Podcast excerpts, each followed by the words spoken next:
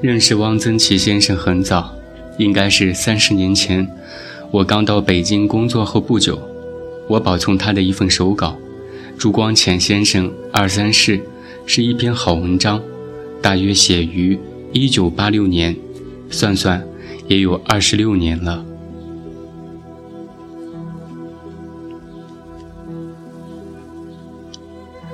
当时我在北京晚报编辑副刊。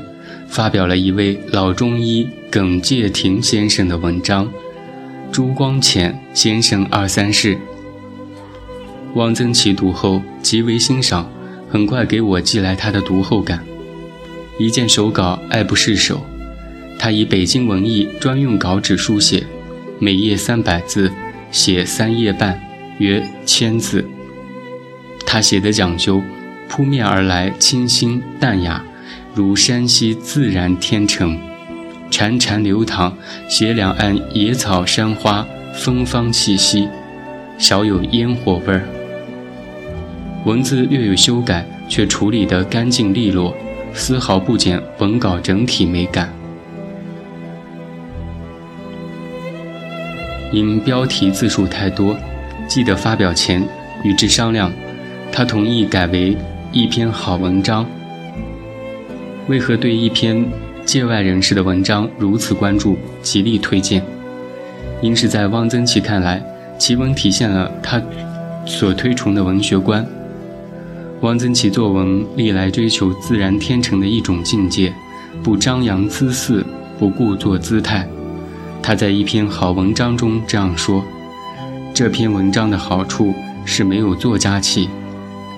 耿先生是医生，不是作家。”他也没有想把这篇文章写成一个文学作品，他没有一般作家写作时的心理负担，所以能写得很自然、很亲切，不矜持作态。耿先生没有想在文章中表现自己，当时从字里行间可以看出，耿先生的人品谦虚、富人性。而有修养，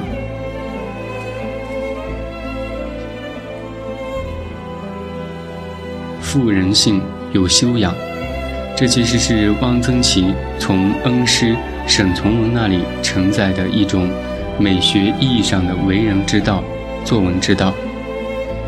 在沈从文与汪曾祺的作品中，我们读得出文人气息的浅淡、悠远境界。这一境界。其实并非故作高深，而是基于信奉一种艺术需要节制的文学观。汪曾祺说：“有感情而不外露，乃真有感情。”这篇文章的另一个好处是完全没有感伤主义。感伤主义即没有那么感情，却装得很有感情。在这一点上，汪曾祺可说是当年京派文人最好的传人。尤其是文革之后，因参与样板戏《沙家浜》等剧的创作，他经历了大起大落的人生波折，对从事文艺创作之初的体验有了更深的理解。他重新回归自己所推崇的艺术本真，在适应寂寞、享受恬淡之中，走进最后的创作高峰。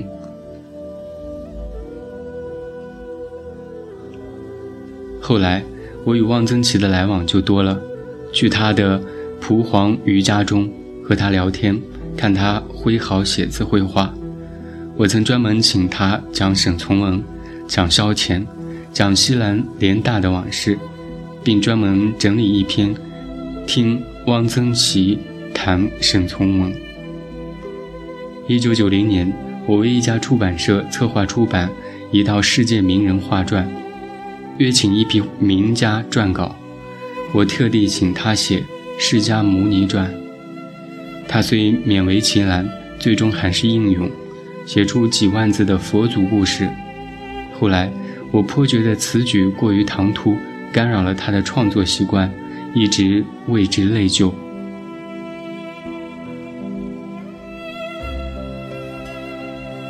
一九九三年，我主编。金藏微随笔文丛二十种，请他加盟。他编选一本，其曰《于树聪杂记》，取居住的蒲黄榆之意。我为此书写一点评。久至微醺状态，他会变得尤为可爱，散淡与幽默相合。他的文章从不雕琢，如清风一样轻盈飘逸，起来更让人陶醉。他不仅仅表现出一个小说家的才能，用炉火纯青的白描描绘人与景，他也是一个学问家。散淡的文字背后，扑面而来的是浓郁的文化气息。最后一次见到汪曾祺是在1996年的冬天，他的老友黄永玉先生旅居香港十年后首次返京，几位热心人在东三环长虹桥附近的德式餐厅好夫门啤酒举办两次大型的聚会，其中一次由黄永玉开立名单，请来许多老朋友，其中包括汪曾祺。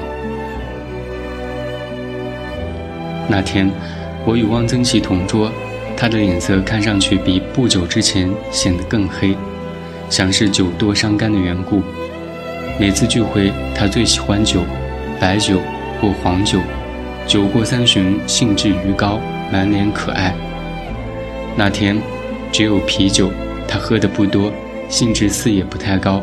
参加聚会的多是美术界人士，汪曾祺偶尔站起来与人寒暄几句。大多数时间则安静地坐在那里。不久，便传来他去世的噩耗。他走得太早，还不到八十岁，本可以写出更多的作品，一肚子的故事，挥洒不尽的见识。